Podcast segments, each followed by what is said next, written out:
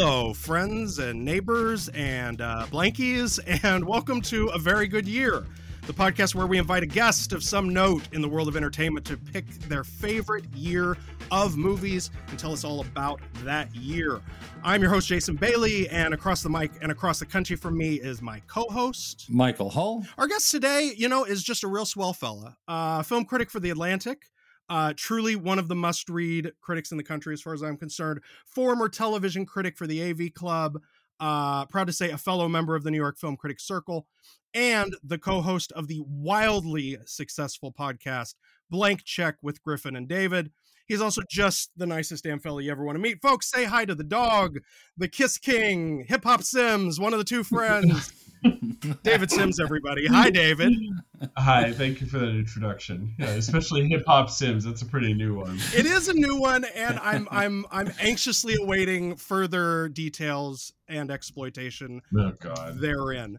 Yes. Um but seriously, thank you, thank you for doing this. One of the first people I reached out to. Mostly, um, later in the show, we're gonna set aside a little segment for um, uh, podcasting advice, um, because you've been doing this this thing for uh, for a few years now, and it's oh, quite impressive. It's an impressive. There's I don't know if you know, there's a whole online community out there, David Sims, when one goes to to prepare a bio for a podcast of people who just who listen to your show quite closely quite closely. I appreciate that, of course, and I love I love my blankies, and yeah, we've been doing it for eight years. It's just funny. I just we talk about this sometimes, Griffin and I, my co-host, uh, like how when we started the show in 2014, is that when we started? 2015, 2015. Uh, we were like, there's so many podcasts, like.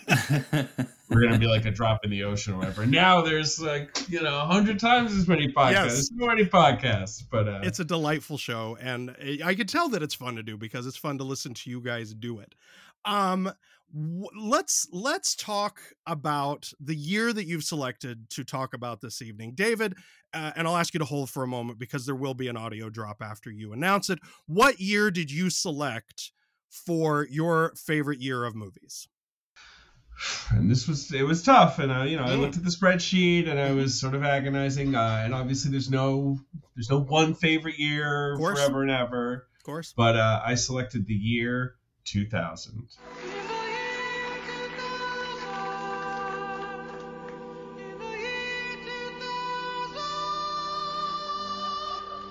I hope everyone is as amused by that as we are because we're going to play that at least a dozen more times in the next hour. David, first of all, where were you um, in your journey as a as a film goer, as a film lover, and you know, not incidentally, as a man in the year 2000?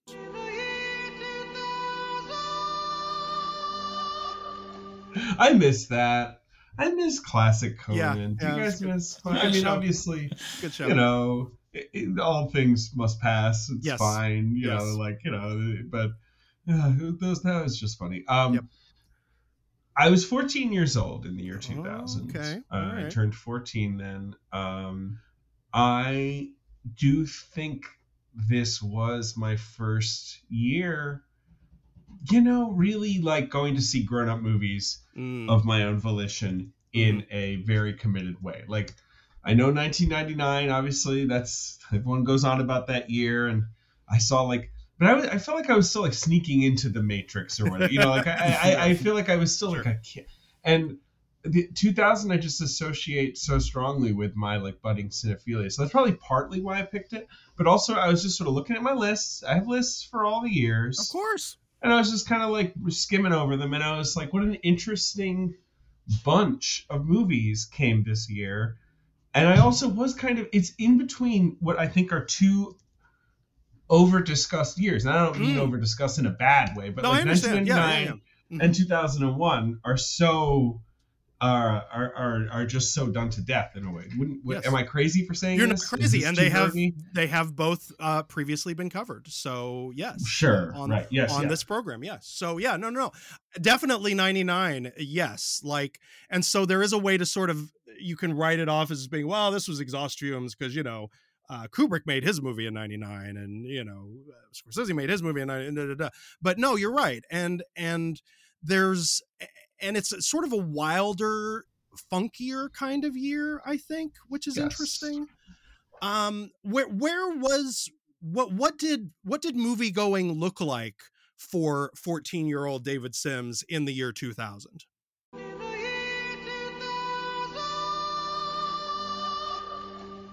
Uh, well, uh, I lived in London, as, as Ah, fans oh, oh, may oh, know. oh, yes, yes. Uh, I was yes, I was a little Londoner. I've been living there for five years. Um, so you were going to the cinema, so- governor? I was going to the cinema, Governor. Yes, my local cinema was the Holloway Odeon. At the Holloway Odeon, which is where I would see. That was my multiplex. That's where I'd see my Mhm. your your mainstream films. Holiday Odeon, then. That's that's a very British uh, name for a theater. The Holiday Odeon, Oh, eh? The the Holiday my Odeon- worst it- British. My worst it's British. terrible. Sorry, You're doing a Sorry. no, no. It's very good. Uh, you, you may or may not You know the Odeon. Odeon is like the you know That's a big one, yeah. Only chain, really. Yeah, they like Right. they they were so big they were actually declared a monopoly by the government and they had to give Right. theaters away, which is unheard of. Um, but uh, so that, you know that's where I would see obviously you know the Holloway Odeon, the Camden Town Odeon. That's where I was seeing you know my big movies. But it's London. It's it remains a lovely the, you know movie theater city. It really does have like lots and lots of you know great arty theaters, and that's where probably I was going more and more. I was probably doing more rep cinema then, like for the first time. I was going to the the National Film Theater, which is now called the British Film Institute, like you know, mm-hmm. and seeing old movie. You know, this is it's a very romantic time for me. Yeah. I, like one of the movies on this list, I the most sort of the biggest hit on my list. Mhm. I remember dragging a friend to like kind of against his will, and then him just being overjoyed afterwards. I mean, that was we can talk about it. Um, but uh, you know, it's a good time. I it's funny because like the next year, right? Uh, Memento comes out. That's a that's like a big teen movie for me, right? And Mhm, Mulholland mhm. Drive, like you know, Mhm. things like that. That's really when I'm like, I'm I'm in charge of myself, right? Like you know, in 2000 is probably a little more on the cusp of things, uh, but maybe that's part of why it speaks to me. I don't know. I don't know. It's hard. To, I I am kind of obsessed with movie years. I mean, you Yeah. you picked a topic of interest to me at the very least. Oh, I'm glad to hear that. No, I know what you mean. Like, like when you're sort of on the cusp of being an adult movie goer, then Yeah. those th- that last sort of gasp of R-rated movies can feel kind of dangerous in an interesting way. Uh, yeah, yeah. What what about I- you I- guys? Wait, yeah. I don't. Are you guys going to tell me where you were doing in 2000? Um, we were we're we're older fellows, and um, we were we were I uh, not long out of college, and I just my my clearest movie memories of 2000, which we'll get into later, were um of opening night in the spring. I, this was what blew my mind. It all rushed back to me when I looked through the sort of list of everything that was out this year in prep for for the show. Uh, all of my favorite movies that year, almost 201, came out in the spring, which is rare. Hmm. But like Hmm. us, like w- us and our friend Mac, our best friend Mac, like w- the, the three of us in Wichita, Kansas, going to North Rock Cinemas to see uh High Fidelity, Super Clear Memory, uh Wonder Boys, uh Erin Brockovich. Like those three, like are really Yeah. will always sort of be 2000 for me. Um, I- and they were all in the spring. Those are movies, you know? Yes. Yep. And Yep. we were also Yep. making. Didn't we make the putts? We were working on the putts that year. Yes, we were we were making our our uh, wild attempts at um at being independent filmmakers at the same time as well. So yeah, we were it was very cinematically obsessed. Yeah, right. It's not to suggest that people should like watch the movie. It's just to to, to point out that like it really was Yeah. sort of an all day activity. Yeah. Sort of, Yep. you know, obsession between us, you know, making and watching and talking, and it was a good year for movies. It was, but it was also a fascinating year in the world around the the multiplex, around the North Rock Six, around the what was that one again, David? The the Odeon, uh, Holloway Odeon. all the way over. Holloway Odeon. Oh, Holloway right, right. I was also on, the I'll shout out some independent, you know, the Phoenix Cinema, which was sort of my local independent cinema. The Nice. screen on the hill, uh, and the screen on the green, which are like twinned. Wow, that are good. that is that's that's like That's a poetic name for a movie theater. You don't hear a lot of those here in the, old, here in the old USA. We don't have royals, but we also don't have fancy theater names. So the screen on the green, in my memory at least, was a fuck off huge theater, like a massive old picture house that for some reason. Nice. So, I hope it's still going. Let's take a look at what was happening in uh, in the world around the cinema, and uh, here's Mike with some headlines. Ah, the year 2000. Nothing sums up the year 2000 better than a story that popped off in January. America Online bought Time Warner for $162 billion, still the largest corporate Jesus merger Christ. in U.S. history. It is absolutely the best metaphor for the year 2000 that you could possibly come up with. That company doesn't even exist anymore. Welcome to the year 2000.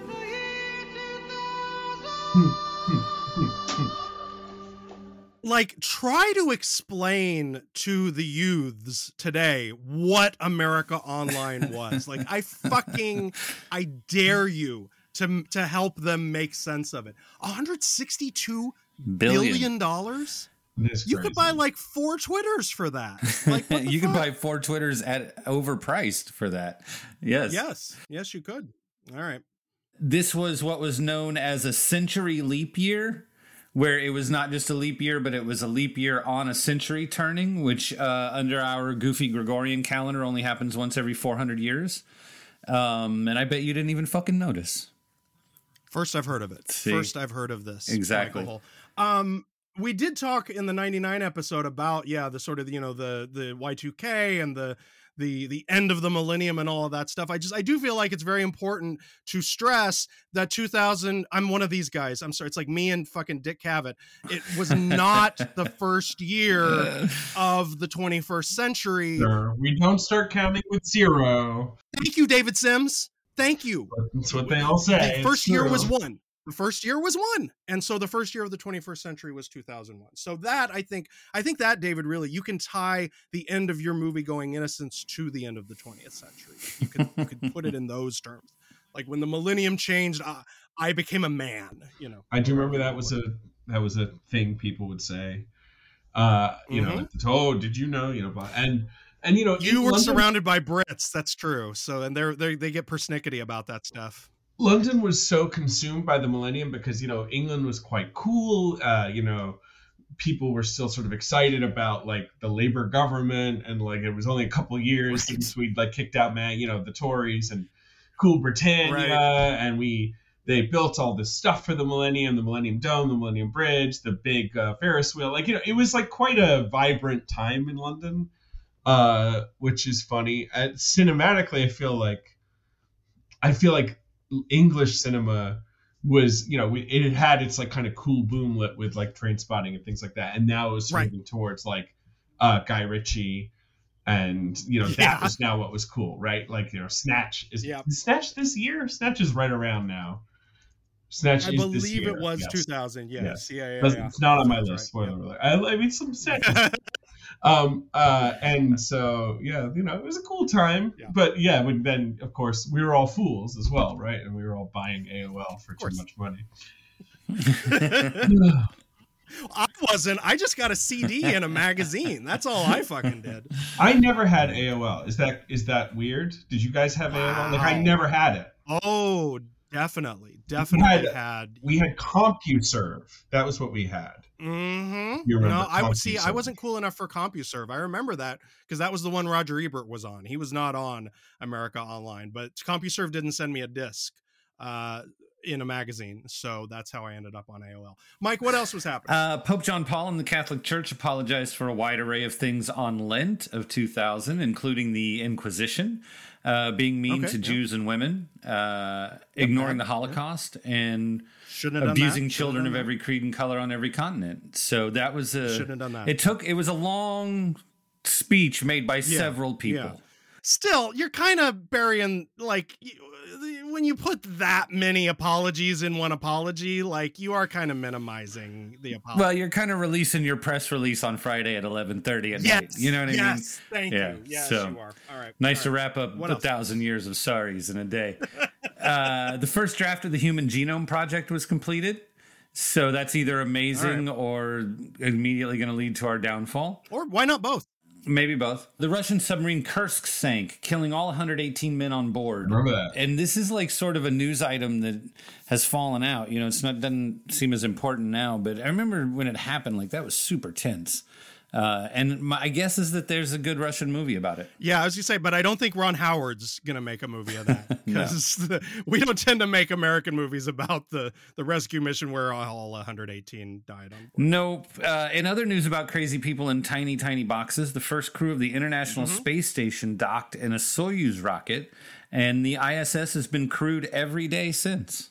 All right, That's kind of cool. That, that's just cool. Yes, for like some... other people, I'm not going to yeah. do it, but yeah, it's nice yeah. for other people. I'm glad they're having a good time up there. Yeah. Uh, in October, Al Qaeda bombed the USS Cole, yeah, killing 17 and wounding at least 39 in the port of Aden in Yemen.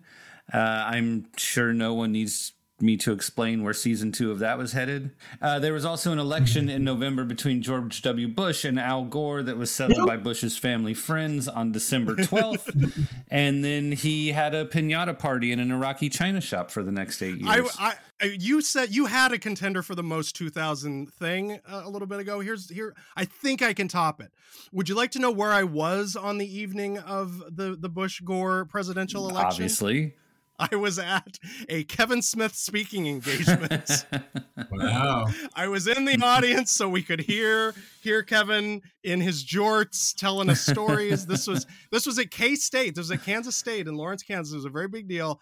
And he periodically checked uh checked uh no, he couldn't check his phone yet. He was calling people to see how the election results were coming, including he called Ben Affleck at one point in the evening. That's the most 2000 thing That's I can tell you about about the year 2000.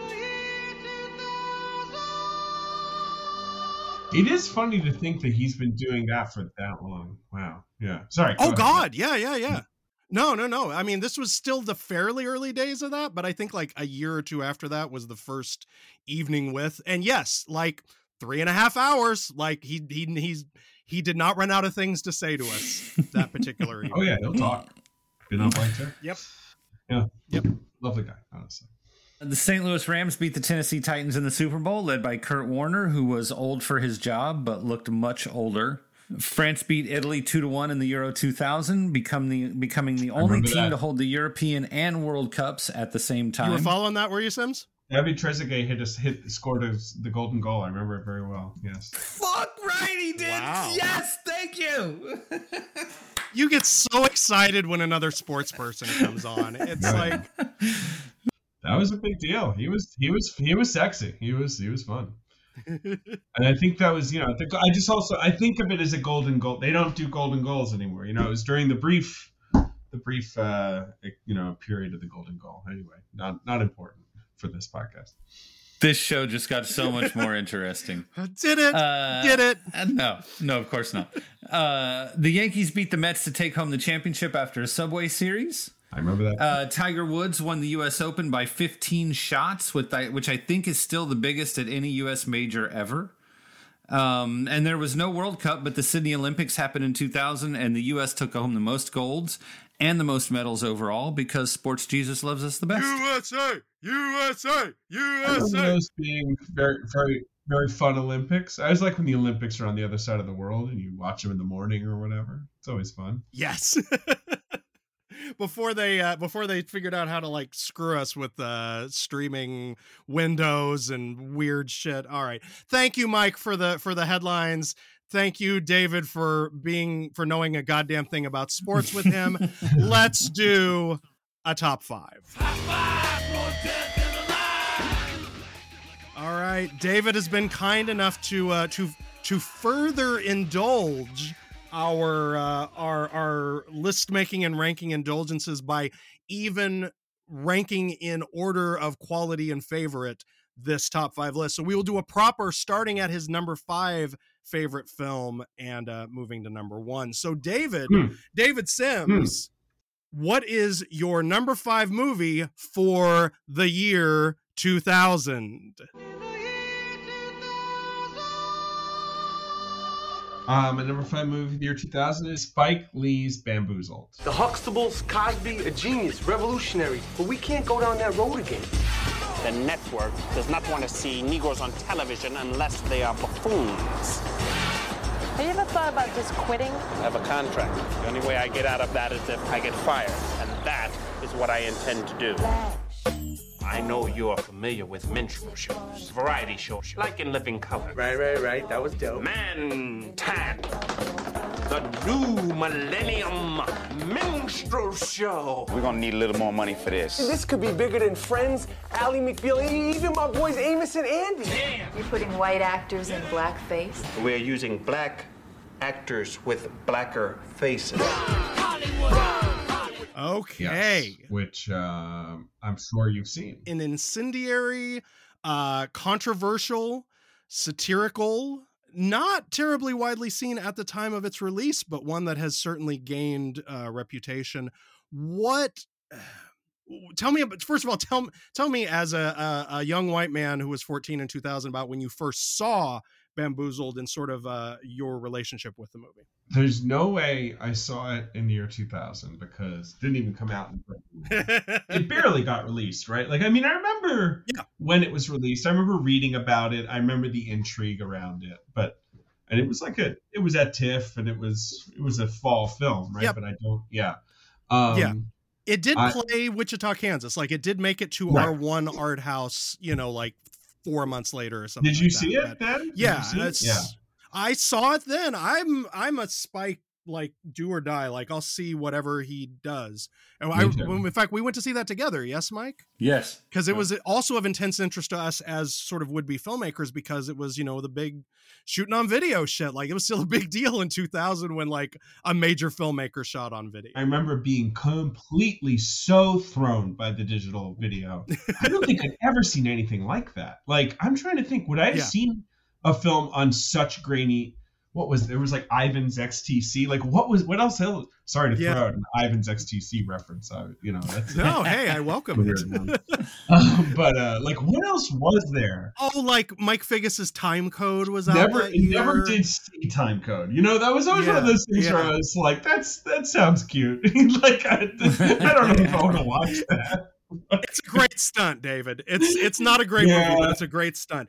Well, Right. You know, of course, you know, portions of Blair Witch. Um, Yes, sure. Blair Witch is similar, right? yeah, yeah, yeah. And Spike would have put out. I want to say original Kings of Comedy was either the same year or like the year after, which was shot on video, but a different I thing. think Like, it's the same year, yeah. but like not trying to like purposefully distress it the way that he that they did. Mm, Right, like when when Damon Wayans is like talking at the camera at the beginning, right? He's like giving Yeah. his big monologue Yeah, and he's explaining his name and like you know all that. I just remember just being like, "Is this allowed?" yes, like, and I'm sure I had seen what Spike would I have seen at that point? I probably had seen like Do the Right Thing, Malcolm X, maybe Crooklyn, Sure. maybe Cro- Clockers, He Got Game, like right? Like I'd probably seen like sure, a bunch of the big ones. the greatest hits. Yes, at which at that point, and I just remember being so thunderstruck by it.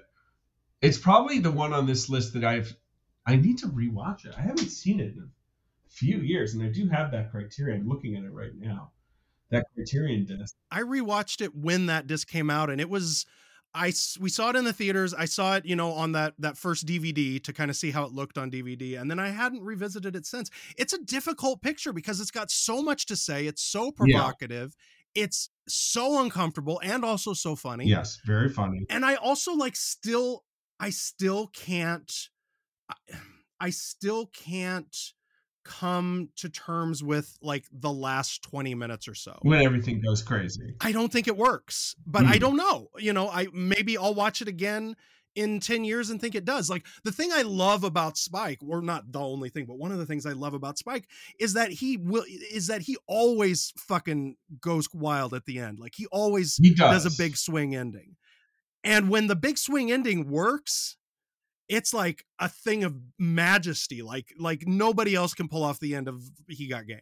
You know? Um Yeah. but I- this one felt to me like he didn't know how to end the movie and just brought a bunch of guns in.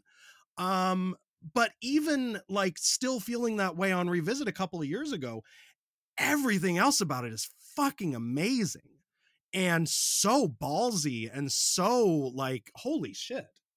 It was it's ballsy. It would feel ballsy now, which is probably like the biggest Yeah. compliment you can give it. Absolutely. I remember Mos Def and, and Jada Pinkett being especially like sort of like you know transfixing in it. Uh, and those are probably Yeah. two actors that I didn't know as well back. then. I guess I knew Jada Pinkett fairly well, but um, uh, I know what you mean about his endings. Now I'm thinking because I remember remember how everyone hated the Red Hook uh, Red Hook Summers ending, right? Like, and Yeah. like, he's yeah. done a few. I love guess that I'll- ending. Me too. Like- I like that. ending. So yeah.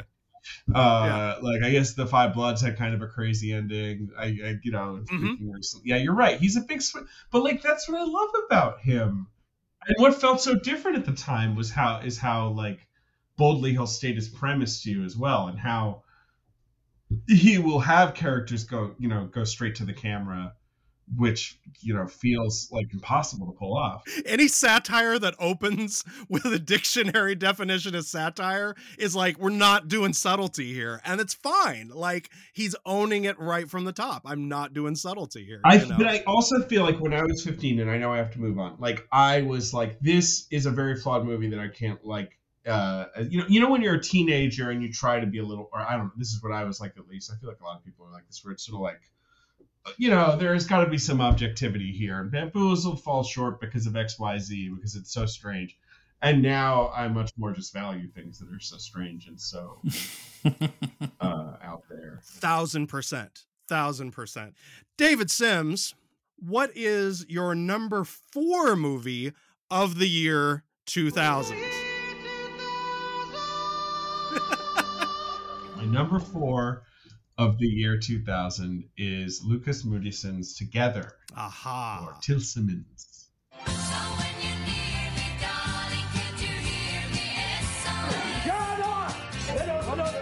From the internationally acclaimed director Lukas Moodysson comes a new film about a group who were experimental, Det skulle bli ett fint par du och jag. Lasse och Klasse. Jag är ledsen, jag är inte intresserad. loving, Du är kär.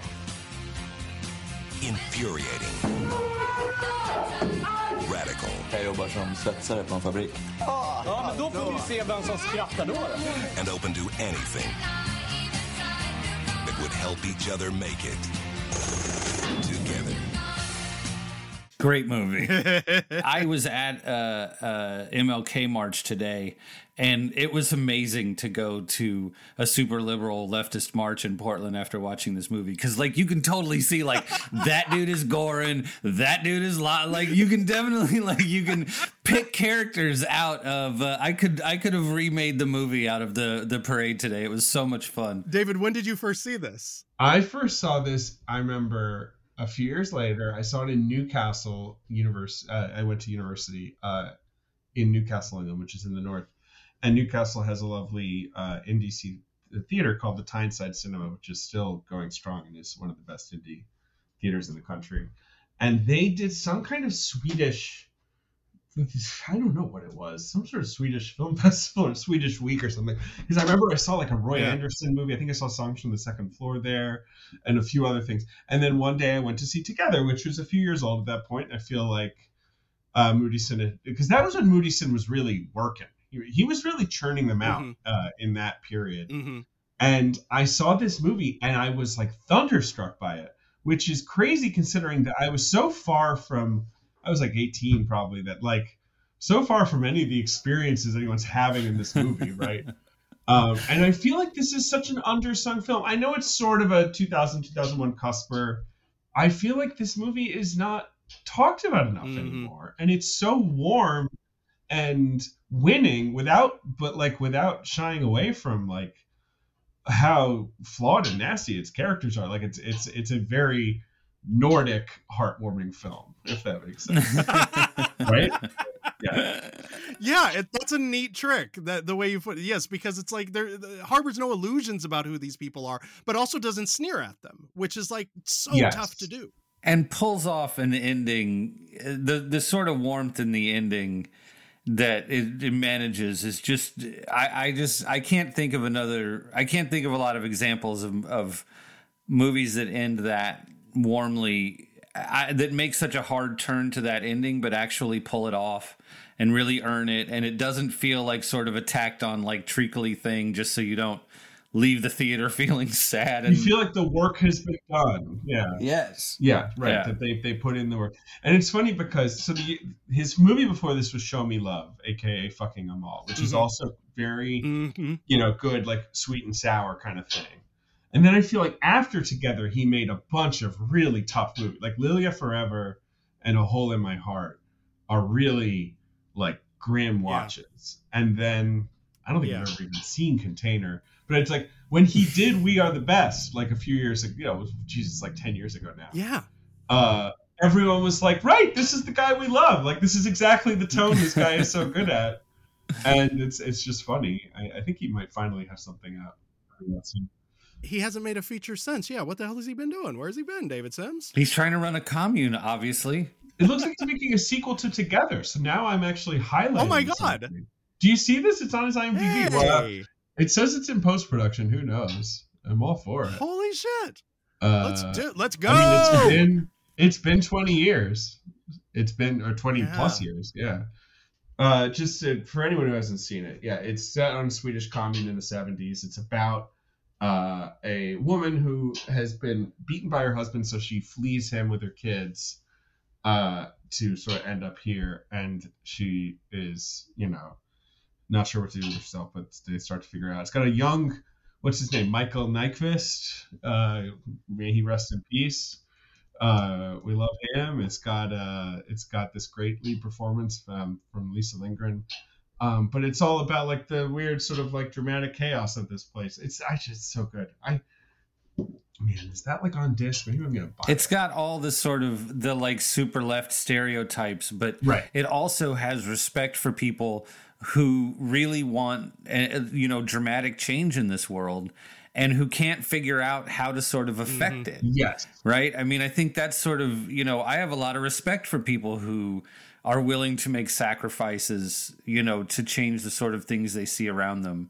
You know, but I also, you know, what exactly are you supposed to do in Norway about this sort of great chugging capitalist fucking beast, right? Like, I don't know. and clearly neither do they. And maybe not eating a meat, you know, not eating meat and sharing a vehicle is, is like one sort of way to get there.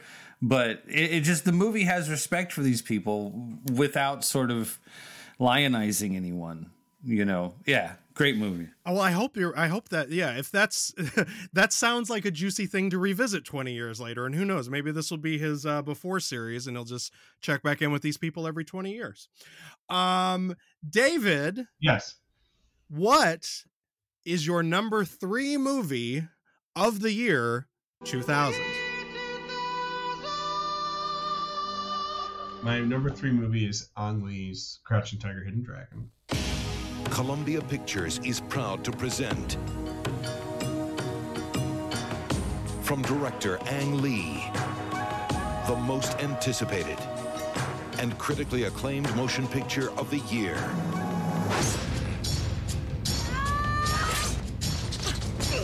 Michelle Yeoh, Chow Yun Fat, Crouching Tiger, Hidden Dragon.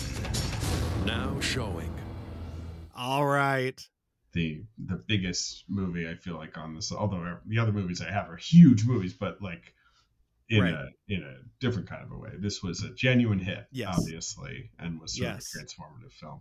It's you know it's going to be in theaters next month. Did you see that they're re-releasing it? What? Uh, Sony No. Pictures Classics is putting it out. Uh, I don't. It's not even an anniversary. I guess they're just sort of like I don't know. You want to see it? And uh, I recommend it because I don't know. you- I'm Yeah. Yeah. sure you guys remember, but seeing this thing on a big screen is really a lot of Holy fun. Yeah. it's really Yeah. quite a film to Yeah. see on a big screen. It really is. It really is. Yeah. I know. I mean, I saw it in the original theatrical.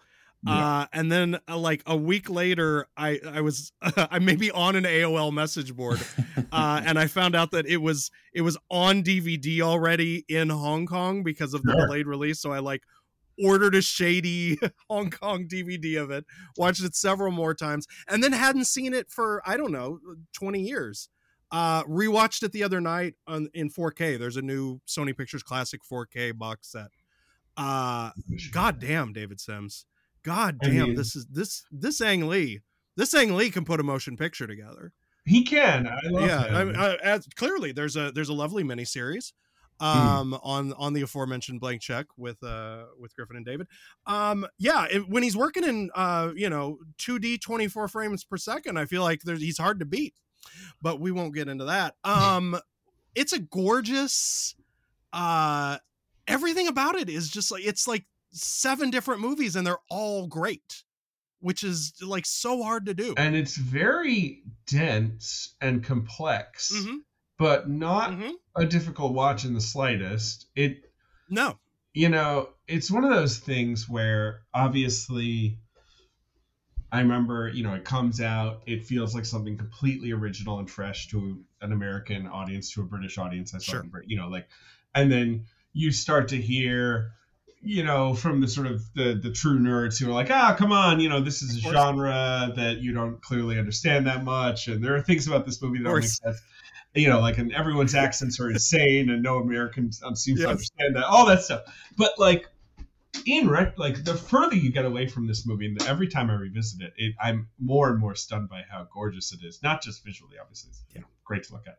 Yeah. Um, but just what a sad and like lovely Oh. and melancholy thing it is, and it's so in his like when we did him on Blank Check, we were he's such a genre chameleon, which is part of the fun of doing Yes. miniseries on oh, him. Oh, absolutely. He's worked in so many genres yeah but he really does have a lot of the same occupation you know story occupations and this you know all Yep. this like people bound up in tradition like unable to sort of you know express their regrets and their passions and like you know uh, it's it's it's the kind of stuff he's the best at like it's it's so close to sense and sensibility and ride with the devil and hulk and brokeback mountain you know like um and Yeah. uh and i love it i i love this film it, it's great it's a classic for a It reason. is, and I will tell you this too. This is I th- and I think an unsung thing. It's actually weirdly sort of reminiscent of what we were talking about when we talked about the Matrix with Drew on the 99 episode because I, I think that's a similar thing where like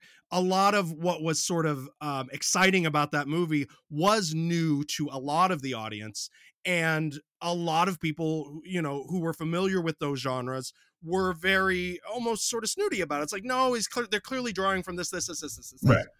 Um, and I do remember that happening with this movie when it came out. What's cool about it now is that like when I saw it, you know, my my understanding of and sort of the um, the, the, the amount of martial arts and, and wuxia cinema that I'd seen was so limited. I this was this really was for me, and I think a huge chunk of the American and British audience an introduction to that stuff.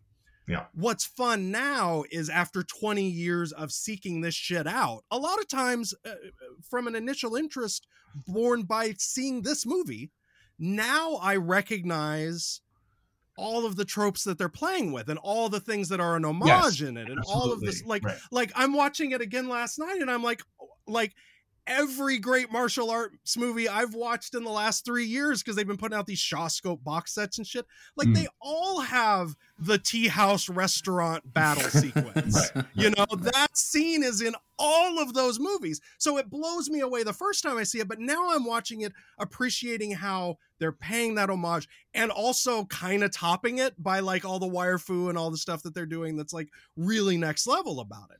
And so I think that's what a movie like this that that is doing the job responsibly does. It does that and it makes you want to go see more and then appreciate that it's doing it on that level.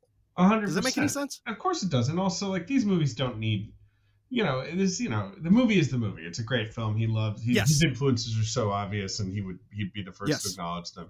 And just because Absolutely. you know they managed to sort of get this movie across in a certain way uh internationally, you know, that's not, not the movie's fault. But like, um, I also do. It is in retrospect also just it is kind of crazy the way it went across. It is Yeah. crazy what a Yeah. genuine phenomenon it was. Uh, and that it won Oscars and it was, you know, all that stuff is is it's so rare. And it's sort of happening this year with RRR, I don't know, you know, but like not to the extent that this film, you know, this was a this was a hundred million dollar grossing, you know, heartland hit almost. You know, it's crazy. Yes. Yeah. Yes. We were in the heartland when it came out, and you're right. Yeah. Um, all right. The number two movie, David Sims, of the year 2000. The joke it's like not even funny anymore. Well, now I'm just doing it it's because still like funny. I've committed to the bit. No, it's a little funny. Okay, there you go. Number two, David. Number two, I have selected Claire Denis, Claire Denis's Beau Travail. C'était un plateau aride qui se terminait en terrasse. Alors seulement on nous apprend l'élégance dans l'uniforme et sous l'uniforme. Et les plis, ça concourt justement à cette élégance. Which did play obviously at a few film festivals in 1999, but was not released anywhere until 2000. Why do you love Oh, this movie so very much? This movie is this movie is fucking crazy. I I mean obviously like this movie made the Sight and Sound 100. It's on my ballot whenever those start to come out. Um, it two movies from that's you know that's a crazy two movies from this list are on my Sight and Sound ballot, which is that's holy shit. That's weird because this and my number one are both on it. Um, and uh, I hmm, I don't know that it probably hmm, was this the first Claire Denis I ever saw. It may may have been Mm, because I saw it that's in yeah. theaters somewhat surprisingly around the age of 15 14 or 15 Yeah. uh Ooh, that's gotta that's gotta this movie's gotta push some buttons and turn some cranks in your in your 15 year old psyche. absolutely i but and i think i was very struck by it as a as a teenager although Yeah. all i remembered as a teenager was the ending obviously Mm. which is like the greatest Mhm. ending in a movie um and uh and i don't know that i came back to it for a few years or whatever but um but it's such a you know it's such a striking work i mean come on guys it's Beau Travail. I mean, what do you want what do you want me to say i mean it's like the definitive text on masculinity of the the Yes. The, the decade the century it's uh you know it's Yes. Denis Lavant's face uh all Yes. craggy and you know knobbly and and eyebrows and you know grimaces and then what's what's his name um is it Michel Subor, the guy who's no, who no, he's the old guy. It's uh, Gregoire Colin, whoever plays the sort of beautiful, man, Yeah. right? The the Billy Budd type figure, uh, yeah. uh, is is also just so amazing to look at. Uh, she's got such Yeah. an understanding of like faces. She always has, Mm, uh, Mhm. and which is part of what I love about her. Um, mhm. and those landscapes, those crazy salty landscapes that they're on. Uh, you know, do I need to set up Beau for anybody? You know, You don't. Yeah, you good, don't. all right, we yeah. I'm just always like I'm I'm uh, always amazed when people decide to try to make art out of boredom and loneliness. Yes, it's a challenge. And that much more amazed when they pull it off. and then the ending is so I watch the ending all the time. I don't know if you guys do things like that, but I, I watch it all the time. Oh, you know, wow. Like, dancing around uh, to Rhythm of the Night. yeah. Um, anyway, yeah, no, Yeah. for Travail. Finally on. It's finally it's finally a nice disc of it, right? For years, I only I had, Beautiful like, Blu-ray. crappy DVD. Beautiful. Uh, and, uh, yeah. yeah yeah much much recommended uh to, to seek it out in that format. All right here we are. We've arrived at the at the tip top of the year 2000 your number one movie of said year david sims. Um, my number one movie of said year is Edward Yang's Yi Yi. Every day in life is a first time. Every morning is new. We never live the same day twice.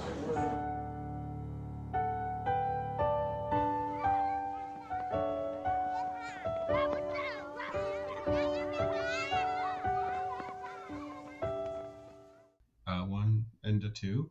Um, and uh, a huge movie for me just in general. Probably why I thought of this year quickly. I saw this film because it won Best Picture at the National Society of Film Critics. I don't know if you guys remember that. Um, it was Mm, sort of a okay. surprising win, and I think I was enough of a sort of movie nerd that I was like watching, you know, what won the critic awards, right? Like now I'm a member of the National Right. Society of Film Critics, which is very exciting for me. And Very nice. obviously, you know, I think the big winners at the other uh, critics uh, circles, you know, at LAFCA and New York was uh, Crouching Tiger, Hidden Dragon, right? Which makes sense. That was Right. Yep. that was like Yep. the big artsy award winner of the year. Uh, maybe right I'm checking. No, you know what? New York gave it to Traffic. Obviously, we you mentioned Erin Brockovich. This was like this big year for Steven Soderbergh. He was back. Oh yeah. I mean, there's so many movies we haven't talked about. I'm sure we will we'll briefly, you know, there was all kind. Mhm. And then the National Society of Film Critics gave it to this movie Yi that I'd never heard of, obviously, and uh, Mhm. And I and I sought it out when it finally came to England, whenever that was, which I think it was, you know, whatever, 2001. You know, it was, it was something, and Right. obviously it's this three-hour family Taiwanese epic. Um, Mhm. about a middle class, you know, family unit, about various characters. Uh, it's it, it's a soapy tale in a way. You know, it's a lot of interpersonal drama. It's bullshit with the grandma. It's you know the the kids doing bad at school. You know, it's it's all kinds of stuff. And it's one of those things. Even as a 15 year old, when I was watching it, you know, a couple hours in, you realize like I've never been so invested in any in any people. I've never been so like, um, you know, so I've never been so attentive to little details of human behavior before. Like, it's whatever. I mean, it's what's so magical about Edward Yang movies, and I like all of his movies. Um, but uh, this is this is always going to be my favorite movie. This is kind of one. It's kind of it's like it's like in the whatever. It's in the discussion for like my favorite movie ever. Uh, it's the kind of thing Mm. that I only let myself rewatch every few years because I'm like I don't want to ruin it. I don't want to like get too used to it. I, I want it to you know kind of sneak up on me every time. Do you guys like EE? Am I preaching to the choir? Yeah, yeah, no, no, no. I, I, I mean, first of all, I, I, I don't want to ruin it for myself. Is a thought that I've had that I've never articulated that cleanly. So thank you for putting it that way. That's beautiful. You know what I mean? Yeah. Um, no, no. Part of the thing here, like you know, I'm big on owning blind spots, and and I've I confess frequently to this show on this show to them when I admit that I've watched things for the first time for it, which is also part of the reason of doing the show. It's like I have an excuse to see movies that people I like recommend. I'd never seen this. Partly, it's just it's you know it's it's daunting. You look at that running time, you're like, I'm gonna read subtitles for three hours. I don't mean to sound like a philistine, but like you gotta. It's not just a casual afternoon. You know, No. you gotta like put yourself in that place. Um, and it takes and it does. It takes about you know the whatever five ten minutes to lock in. Anytime you're doing that. I was just enthralled. I I the, the it was over before I knew it. It was you you you do you it has that thing that great long movies have where you lose that sense of the sort of like the machinery of the 2 hour movie yeah. and yeah. Right. um yeah. The uh, typical structure. and the, me- the wrapping up. mechanics Right. Right. Right. Right. yeah, yeah, yeah, yeah, yeah. The mechanics of the three act structure, or whatever, and you're just sort of. I once heard Roger Ebert talk about uh, describe long movies as being just sort of like uh, adrift at sea, you know, and the shore is not in sight. And Mm. when you're when you're in that space, in a strange way, you lock in tighter into what's happening in front of you.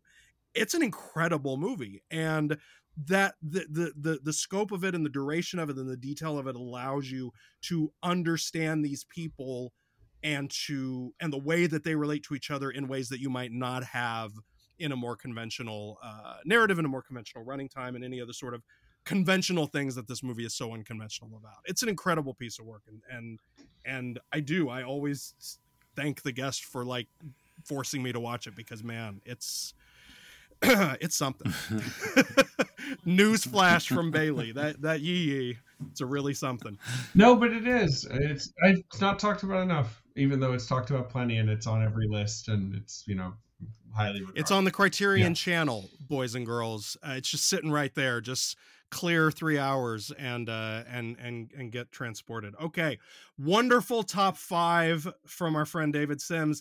Uh, with those beautiful films uh, fresh in our minds, let's now find out what films are winning trophies and making money. Here's awards and box office. Sell out with me, oh yeah, sell out with me tonight. The record company's only The Oscars in the year, ugh, I can't even. You don't have to. I can't. Well, it's. I mean, I can't. I'd rather play that over and over than than say the name of this movie. Best picture. Don't the guest might the guest might like the best picture. Don't be mean. Oh, Don't you be can mean. Best picture. I do like Best it. actor Russell Crowe. Joaquin Phoenix won the Critics' Choice for Best Supporting Actor for this and Quills. Movie of the Year, Gladiator. David, where do you land on Gladiator?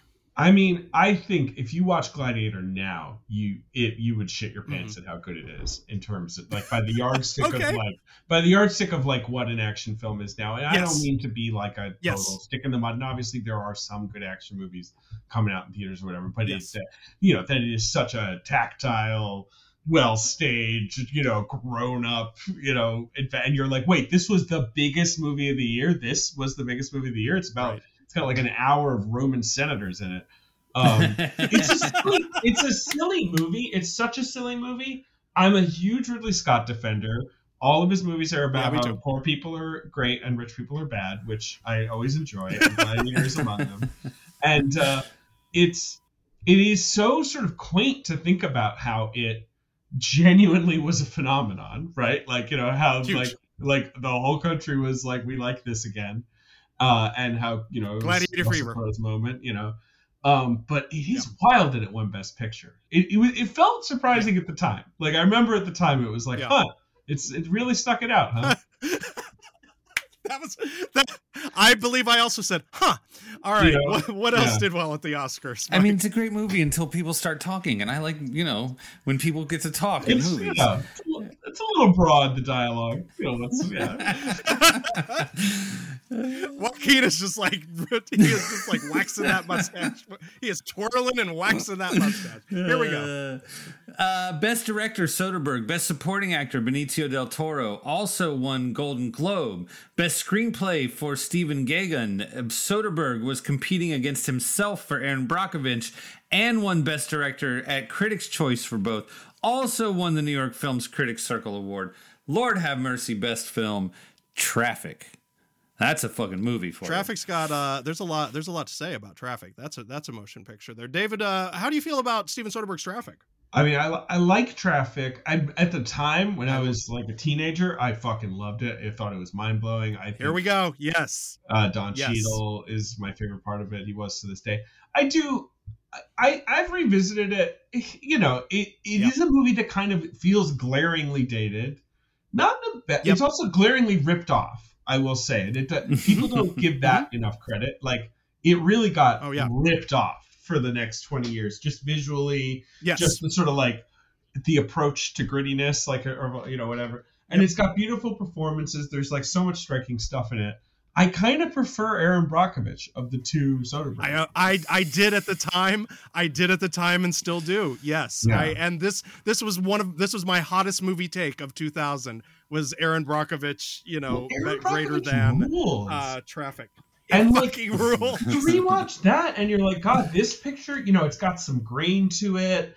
Like, you know, Finney is obviously so good in it. Julia Roberts is, is she's Yep. having a ball. Like, you know, but like, there, it, it's what's good about it is all that Soderbergh stuff. How he's like, let's make sure every character actor in this really pops. Like, let's make sure this feels Yes. like human beings and not like some fucking Harvey Weinstein movie. Like, you know, today Yes. they call them computers or whatever. Like, Erin Brockovich rules. Yes. It's great. But Traffic is it's good. so traffic is good Brockovich is great i'm i i've i'm i feel so my 2000 me is feeling so affirmed right now david thank you Uh, the the, uh, the Oscars agreed as far as Julia Roberts is concerned. Yes. She won Best Actress for Brockovich. richly deserved yes great performance Best Supporting Actress went to Marcia Gay Harden for Pollock.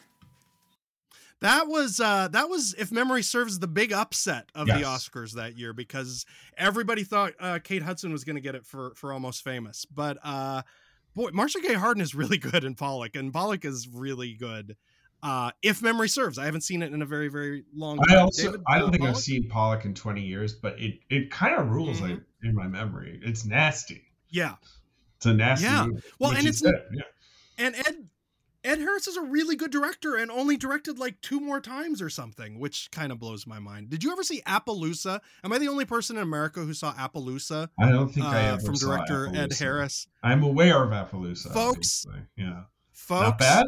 ed harris dir- directing ed harris and viggo mortensen in like a frontier western appaloosa fucking rules All right. uh that's all i have to say about that yeah, I watch Appaloosa. Yeah worth a look Uh, Best Original Screenplay to Cameron Crowe. Also got the Golden Globe for Best Picture Musical Comedy and Best Supporting Actress to Kate Hudson. Also, Critics' Choice for Best Supporting Actress to Frances McDormand for this and Wonder Boys. Almost famous. That's almost famous. That that was a, a piece of information that I that I didn't know at the time. That uh, Frances McDormand was the uh, was also I forgot getting campaigned for supporting actress because she's she's great. She's great in Almost Famous. I really like Almost Famous. I've I know that the, the worm has turned on Mr. Crowe and in many ways de- deservedly so, but like boy that's talk about a that he he that's the movie he was like born to make and he just made the shit out of it in in, in my humble opinion I like Almost Famous. Yeah, David? I've never been. Yeah? I've never been. The people are insane about that movie. Like that movie's like the most important Yes, movie in the world for some people, and it's not. Jerry Maguire Yes. has always been my Cameron Crowe movie for whatever reason. very good Um, but uh, but I like Almost Famous. It's Yeah. funny.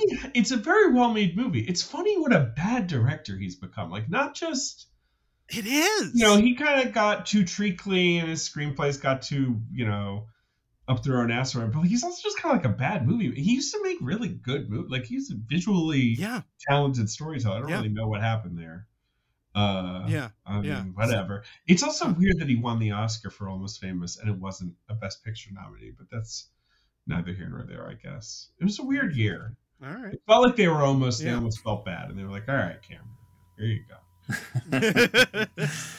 Best original song went to Bob Dylan for Things Have Changed. He also won the Golden Globe for Wonder Boys. That was when he was starting his like tent tent revival era, right? yeah no, Yeah. no no that's that's well, like the literal tent revival era was oh like yeah, the no, I don't mean blood on the tracks. I mean his like you know when he came back out with like a twenty piece band and they might do a circus song. You know what I mean? the thing my favorite thing my favorite thing about him winning the oscar for for things have changed first of all is that he won a fucking oscar and he won it for things have changed which is a genuinely great Uh, song quite a and a song. genuinely great great movie song. Like it's not just that like somebody who's a legend needed an oscar so like they you know they just gave him a thing like it's the it's a perfect song to encapsulate that motion picture and its really specific mood et cetera et cetera but like it's also like for like five years after he won that Oscar, he was on, you know, he's been on this never ending tour. He was on it for like 20 years until COVID stopped it. For like five years after he won the Oscar, he would bring the Oscar out Yeah. and just like put it on top of a speaker and did every show with the Oscar on the speaker. And they almost always opened with Things Have Changed. And so it would seem like he was opening the show like singing to his Oscar. and like, God bless him for that. God bless him for that. It really, I truly, I, I still will listen to Things Have Changed just like randomly. It's such a great song about just like becoming an old man, um, which he was doing, and that movie is about doing, and now I am doing. Uh, I do remember how he put the Oscar there. No, it's funny because he beat Bjork that year for Dancing Dancer in the Dark. Yes. And like Yes. obviously she'd be a deserving winner. That's the swan dress year. Sure. But but I, every year when you're yes. like, well, who fucking beat Bjork? And then you look it up and you're like, oh right, Bob Dylan. Well, yeah, that's pretty good. song. You know? Eh, fair enough. What do you, how, where, where do you land on on the motion picture Wonder Boys, David? You know, I love LA Confidential, right? Uh, Curtis Hanson's Mhm. prior film. It's one of my favorite movies of the 90s. I love that movie. I like Wonder Yep. Boys. I've seen it like twice.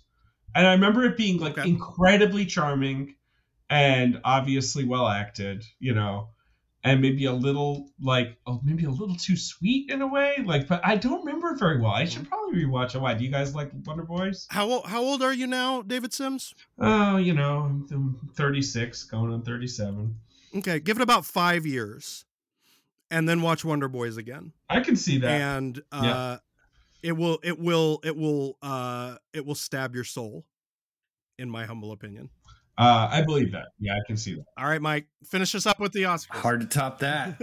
Best foreign film also got the BAFTA for and the Golden Globe for Best Director for Ang Lee for Crouching Tiger, Hidden Dragon. Golden Globe for Best Actor Comedy Musical went to George Clooney for Oh Brother Where Art Thou? Richly Fucking deserved. Love that movie. Love that movie. i'm Yeah. a dapper dan man That's all I ever think. Whenever I think of him in that movie, I think of, I'm a Dapper Dan man, and then I think of of the little girl saying he's bona fide. Those are my those. I love Oh Brother Where Art Thou so much. I love that movie. I think it's so funny. I mean, there's so many movies from this year that I love. That I, you know, High Fidelity was like a huge movie for me.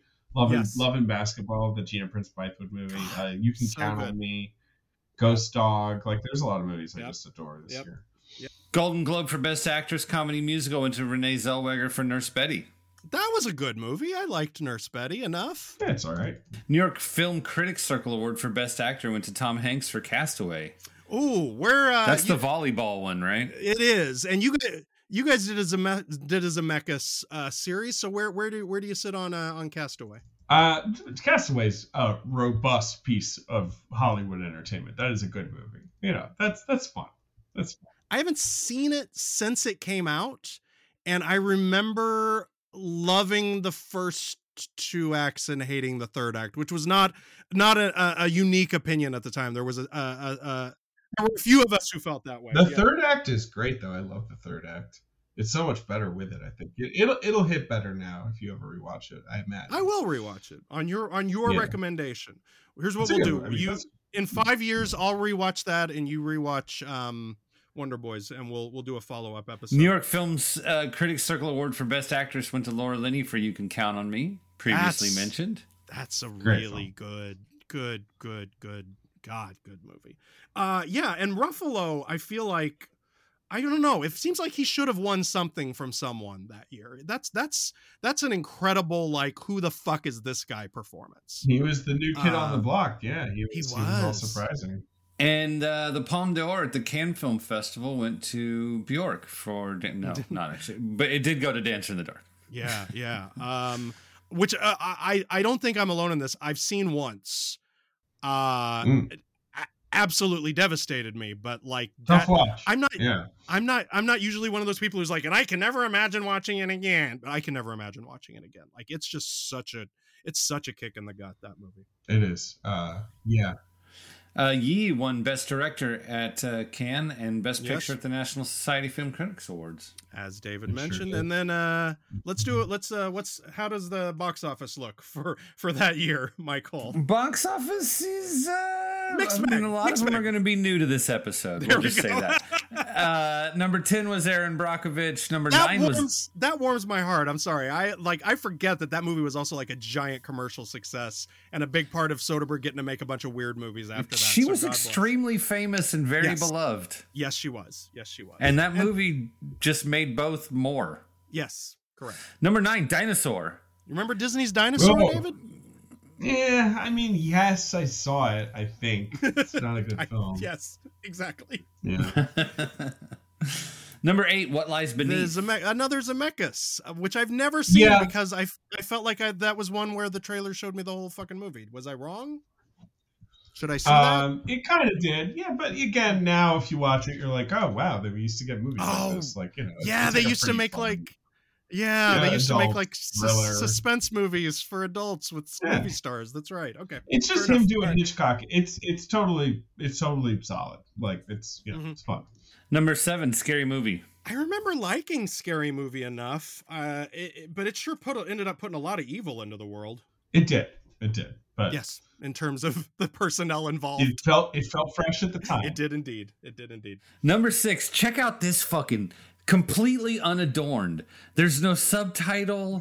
There's no paragraph that follows it. There's Yeah. no character list. Number six, X Men. Just X Men. It's clean. It's cleaner. That's the whole. That's the whole title. The crazy thing about X Men, which obviously I was huge on, is you know I was a little comic book nerd. I loved X Men, and like Mhm. it felt it was like oh my god, like someone actually did an all right one of these. You know, like it, it Yes. felt so yes. uh, fun at the time, and it's like Yeah. oh, Ian McKellen and Patrick Stewart are the leads. Like they got Yeah. some guy from musical theater to play Wolverine. Like what are you know?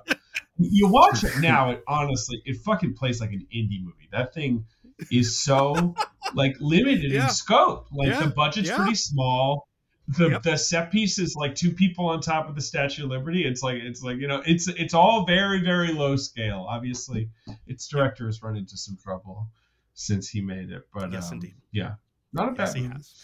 Number five. I don't think this guy's actually made an appearance yet on this show. Uh, uh, ben Stiller in Meet the Parents. Meet the Parents was a huge movie. the the number two the one two uh part two of the one two Robert De Niro is a comic superstar now uh after Yeah. analyze this the Yeah, previous year analyze yeah this, yeah. I that's another one of those things like scary movie where it's like when I saw it I laughed my ass off I had a really great time those sequels are fucking unwatchable but that first one was a lot of fun Yeah, I'm sure it. I'm I'm sure it feels kind of clunky on rewatch. I have not seen Yeah, it I'm sure. since theaters. I had a great time in theaters. Number four, uh, a movie that mostly lives on in an abused title that has become, you know, just a turn of phrase, The Perfect Storm.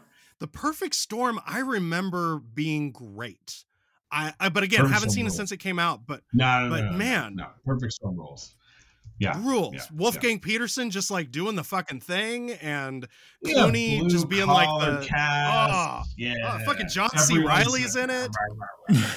Uh, John C. yeah. Reilly and John Hawkes and William Fichtner, you know, and Diane Lane yelling on a Ah. yelling on a broadcast thing, you know, like and Ah. great visual effects, like genuinely Yep. impressive, scary visual effects. Still looks Yep. good. Yep. Good movie. Number three, the uh, previously discussed Gladiator. Yep. Made a fuck ton of money that year. Sure did. Yep. Uh, number two, Mission, colon, Impossible, Mission Impossible. Space Two. two. We should start saying the colon when we say the I'm saying. of that of that movie. Uh, Yeah. This is a this is a divisive uh, motion picture. David Sims, where do you land on Mission Impossible Two? I don't like it. It's it's of its era and it's it's a Yes. fun relic to revisit just visually. Uh, but um, it is so boring uh, for so much of its sort of middle its middle chunk. Yeah.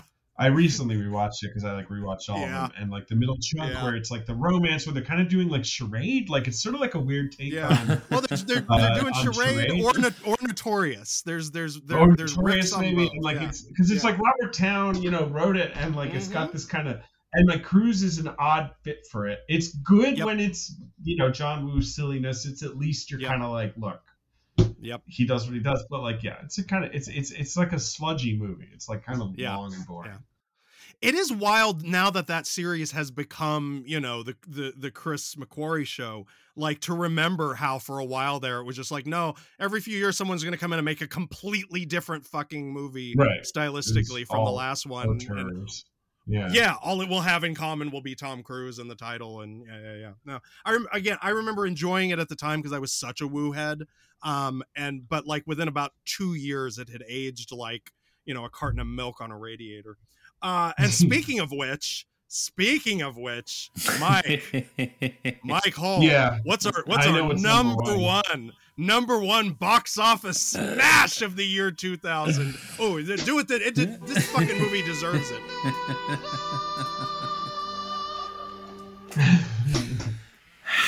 How the Grinch Stole Christmas. With $260 million domestic, 345 worldwide. How the Grinch Stole Christmas. just if there is a, a- a less just pleasant movie to put in front of your eyeballs for two like the People could have just watched Emmet Otter again. You didn't need to do this to the world.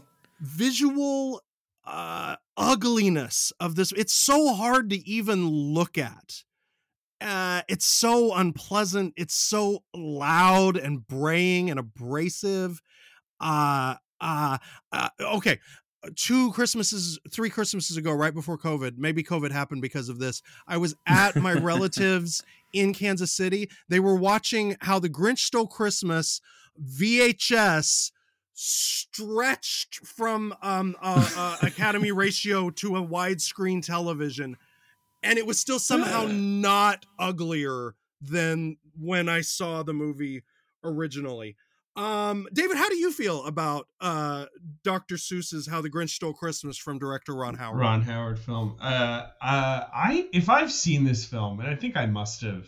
I don't remember it. Obviously, I know. You know, like images from it, like it, it pops up occasionally. Yeah, uh, I yeah. don't. I don't. I don't remember this film fondly. I'm not a Grinch Maybe- guy. You know, like I don't care about the Grinch. Like I, I'm not against him or whatever. I've read the book. I've seen the cartoon. I, you know, I'm fine with the Grinch. Like he's fine. They- but I, I don't think I was Grinch obsessive enough to check out the Grinch. I did The like Jim Carrey. No, Yeah. the- The problem is, like, look, I have two very small children. There, we've watched Yeah, all, yeah. we've watched and listened to all Grinches of uh, before and since.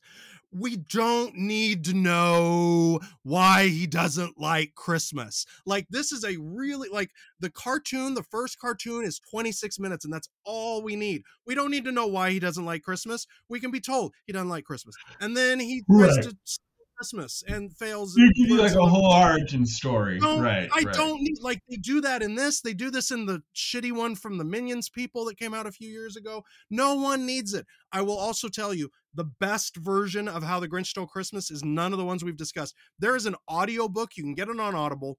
It's 14 minutes. It's Walter Matthau reading How the Grinch Stole Christmas. Like, if you're ever tempted to watch any version, just download Walter Matthau reading How the Grinch Stole Christmas. This segment has gone far afield, and I apologize for that. I just do want to mention this before we, we go to lightning round.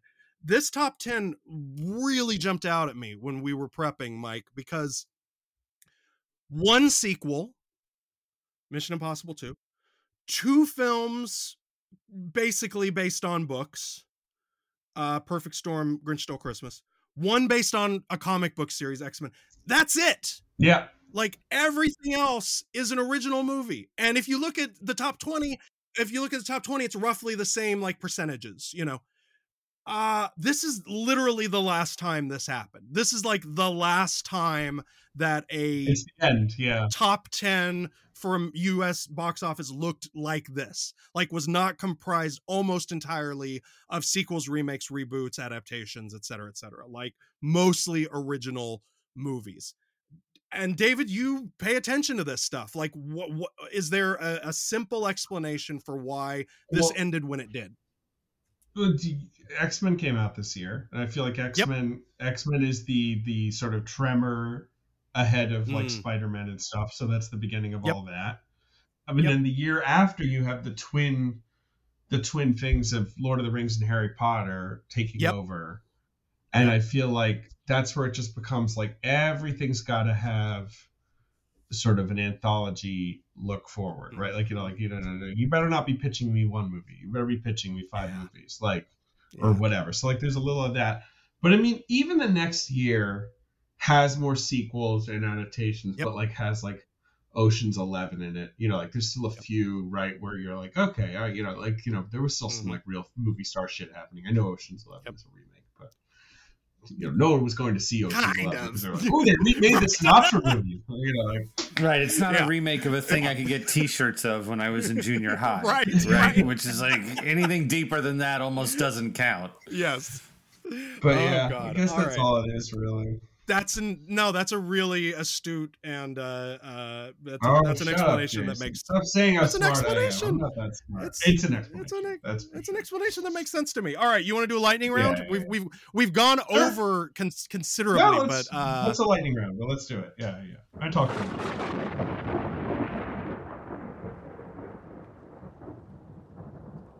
Let's do five minutes. Mike, can you put five minutes on the big clock for us? I have my handy dandy Screen World Almanac uh, covering the year 2000, so I'm just going to bark out some titles, and you just throw me a yes, no, liked it, love it, pass, didn't see it, whatever you want to say about it. Here we go. Oh, sure. From uh, director Billy Bob Thornton, All the Pretty Horses. You know, I've never seen it. I've always, you know, everyone. I've read the book. I love the book. Yep. Uh, and everyone always says the movie's not worth it because it's cut to shreds or whatever. But I don't know. Maybe I'll watch it someday. There's still some beautiful stuff in it. Uh, Yeah, yeah. In my humble opinion, it should not have put him off feature filmmaking for 15 years. From writer director David Mamet, State and Maine. Uh, State and Maine was a movie I thought was so funny when I was 14, 15 years old. I was like, oh my God. Like, I have not seen it since theaters, but I remember in theaters just being like, I get all these jokes. This is great. so I think of it fondly. Sam Raimi's The Gift. Uh, the gift is pretty good. I rewatched it for um for our podcast last year. Yep. And uh, I had an okay time with it. it. It's that there's a movie that goes off the rails in the ending, but uh, it's it's you know it's like a fun pulpy thing. Like Yes. if you don't take it too seriously. Huge deal for those of us with Katie Holmes crushes when that movie came out. Yes. Uh, Sandra Bullock is Miss Congeniality. You know, that is a movie that I thought was trash at the time, and I rewatched it recently, and I was like, eh, this is like a six out of ten. Like, this is alright. like, you know, which is how I feel about a lot of Bullock. Like, Yeah. in retrospect, I'm like, you know what? She she knew what she was doing. Like, she She she was a good good solid star. Like, you know, exactly what she was doing. Walt Disney Pictures The Emperor's New Groove. Oh, that's a great film. And that I that movie is so funny. It's still totally I've rewatched it many times. It's still totally funny. Uh I should show it to my daughter. I wonder if she'd care. Probably not right now, but you know, sometime. Not yet. Uh but I remember taking my brother to see it. I only saw it because I took my little brother to see it. He was still like very much like I want to see the new Disney movie and I was like, "Oh, I don't need to see that." And I remember just like laughing the whole time. Uh that's a great film. It's a great film. It's really really fun. funny movie. Uh, okay, here's one that's been lost to, to time, but that I remember fondly uh, from screenwriter Tony Gilroy and director Taylor Hackford. Proof of Life, the tabloid Uh, favorite. Proof of Life. Proof of Life is all right. That's It is uh, all right. You know, it's all right. It's it was so swamped by Yes. the tabloid shit, right? Like, Yep. so it could not. But now you, it's a like a cable, good Yep. cable film. Like, you know, Yes. M Night Shyamalan's Unbreakable. I mean, that movie's great, obviously, Yes. and uh, kind of has an argument for being the best thing he ever made. And I like his films generally. Um, Me too. Uh, I, I but think I am of that a- that's opinion as well. It's a very interesting, very moody, very strange film, and it's only the more interesting, you know, with all the uh, superhero stuff that followed. Like that, that is a superhero. That's like his comic book movie. It's bizarre. Yeah, yeah. Uh, from director Robert Redford, The Legend of Bagger Vance. Oh, uh, it's, uh, You're done. That's it. No, that was Uh, the whole. That was the whole review. That was the whole review. Yeah, yeah, Um, yeah. Mick- from director McG, Charlie's Angels. I mean, a huge movie for me when I was that age. I'll bet. Uh, I'll loved bet. that. Yeah, we all had a great time. Uh, Yes. have not felt compelled to rewatch of late. He's Yeah, so no, better he's off. so better off there. headachy. Yeah, yeah. Yep, yep, yeah. yep, yep, yep. Uh, from cinephile favorite James Gray, The Yards. The Yards is good. The Yards, the Yards is good. Yeah, I, I love James Gray. I'm a James Gray guy in general. Um, and I love the New York City subway system, which The Yards is sort of about. You do. Um, you but, uh, do. Uh, and I love Gustav Holst uh, when he uses a lot of Holst in that movie. Yeah, Um, that's a good yeah. movie. Uh, Charlize Yeah. Theron has such chubby cheeks in it, though. She's so so Yes. baby face. Yes.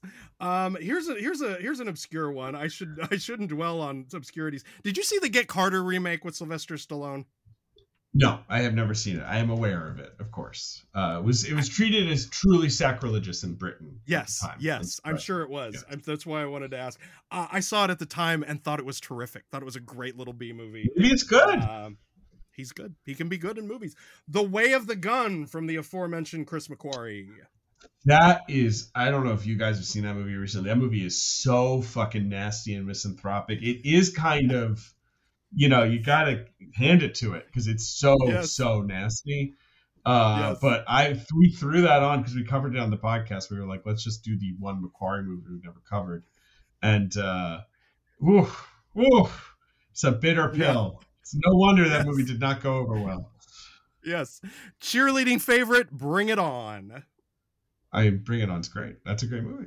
I, I love Peyton Reed. I'm sad he's uh, you know, I've been stuck in Marvel world for a long time. Stuck Even though I, I kind of like his Marvel movies. Okay, but uh, All right. yeah, you know, that's a fun rom com. Yeah. And we're going to close out the lightning round with a film I must ask you about as a young man of Britain. Uh, Mm. The delightful stop motion animated treat Chicken Run. Oh, Chicken Run's great. That's good. Isn't it? That might be the Isn't best it? thing they ever did. Yeah. It might I, be. I know. that- I love the you know the early Wallace and Gromit things and of you know, course. the, the they're you know it's the shorts are so good, but like Chicken Run really holds up. It really I'm does. worried. It's an Do excellent. a sequel I heard that, but it's like year it's on like Netflix like, or whatever. And I they fear it. do. It, it will it will be a huge disappointment. We'll forget about it three weeks later. It'll be fine. Sure. Um, Yeah, yeah. You did very well in this lightning round, uh, David Sims. Congratulations. Um, Oh, before we go, uh, I, I mentioned this. Um, you know, you know, we do a podcast here. We just started a podcast. A couple of guys talking about movies with a, with a guest. Um, that's you've done one of those for a few years now, as you mentioned, and it's it's it's it's uh, it's gone quite well. Um, any tips for becoming an internet phenomenon? Any tips for uh, for becoming a beloved podcast? Anything we should bear in mind going Well, forward? The first thing is you definitely need to do at least four years making absolutely no money doing it, uh, which is what we Great, did. great, great, good. Well on the way Uh, yeah, there. Yep. crucial. Um, I feel like I don't even really know how our podcast got any kind of a foothold. I mean, I do feel like the obvious thing of like try and get people on your show that you know peop that people like from another show. Try and go on. people's show. You know, like that's always a thing. Yeah, here, you know, like you know, like I. Thanks again think- for coming on, David Sims. I'm happy to come on. I do feel like, like especially back in the day when I would meet people who like the show, I would always ask like, "How did you find it?" Because it is sort of mysterious. Yeah. You know, obviously you, you would end up on a couple lists, and that would be helpful. But mm-hmm. yeah, it's a weird. I don't really understand the podcast ecosystem. I still don't, and I feel like most people don't, including like giant corporations. you know, like that spend so much money on podcasts Yes. that no one listens to. Like, so it is kind of you know, magical. we got to get Squarespace uh, to think that uh, people listen to us, and uh, Casper mattresses, and then after that, I feel like it all falls into place. Exactly right. Um, David Sims, if people want to uh, read your work, uh, listen to you, uh, enjoy your warmth and good cheer, where can they do so? Um, you can read my writing at the Atlantic, of course. Uh, um, and uh, you can listen to Blank Check uh, on any podcast platform you like, I suppose. Uh, that's Blank Check Griffin and David. We cover directors' filmographies. Uh, we're uh, about to start Danny Boyle. I think that's uh, Good luck. around where Good luck. Yeah, yeah. That'll be fun. Another Tricky one? chameleon. Yeah. Yes, Uh, very much so. And uh, and so that's yeah, that's mostly what I do.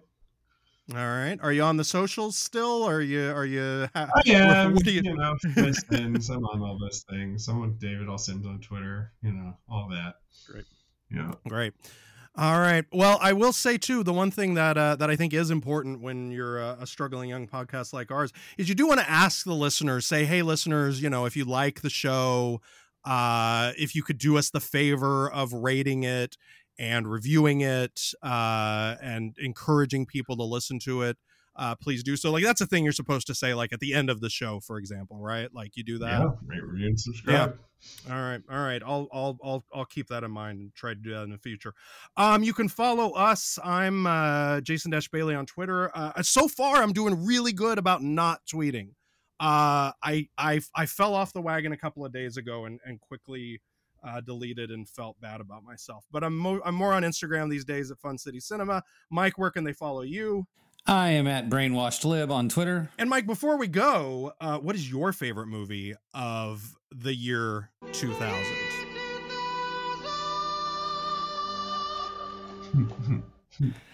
I got to go with Best in Show. Ooh, dark horse that's pick. great film. Nice work.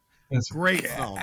I mean, and you know, uh, every time they make a new movie, and certainly up through Best in Show, it was like, you know, there's no fucking way they can do this again. right. I mean, right? Like, I mean, surely, like this was a, you know, and then they Yeah. do it again, and then Best in Show is like, is this actually the best one? And you can never like say that really Yeah. all the way out loud Yeah. with a full chest because, like, how can you say it's the best one? But goddamn, Best in Show is hilarious, dude, and it's still hilarious. Here's the thing the Best in Show had that the previous ones didn't, and that's that's a young lady by the name of Jennifer Coolidge, my friend. That's And correct. That is an Yeah. all-time Jennifer Coolidge. So funny. Uh, we we both like soup, uh, and we both like talking and not talking. She's so God. That's a funny. She's so good in that movie. It's fair to wonder if she's acting or if they like just surrounded this one insane person with Yes. de- with good actors. That's how good she is in that movie. great, great work. How about you, Bailey? Two thousand for you? Okay, I'm to cheat a little bit. I've I always have said one with my full chest. This one it's it's flipped because my two favorite movies of 2000 when it happened were uh High Fidelity was my number 1 and uh Wonder Boys was my number 2. And the thing is High Fidelity is the movie that's your favorite movie when you're 24 years old of that year. And then you rewatch it as an older man and it's still great, but you're like, this is a 24 year old man's favorite movie. And now I'm 47 and my favorite movie of 2000 is Wonder Boys, which is so about getting to this age and looking back at what you have and have not done and trying to reconcile both of them. Oh god damn it, I love that movie. Okay. All right. Uh so there's mine. Um thank you again David Sims. Of course, thank you for having me. Been fun. Thank you Mike. Thank you Jason. And thank you for listening. It was a very good year.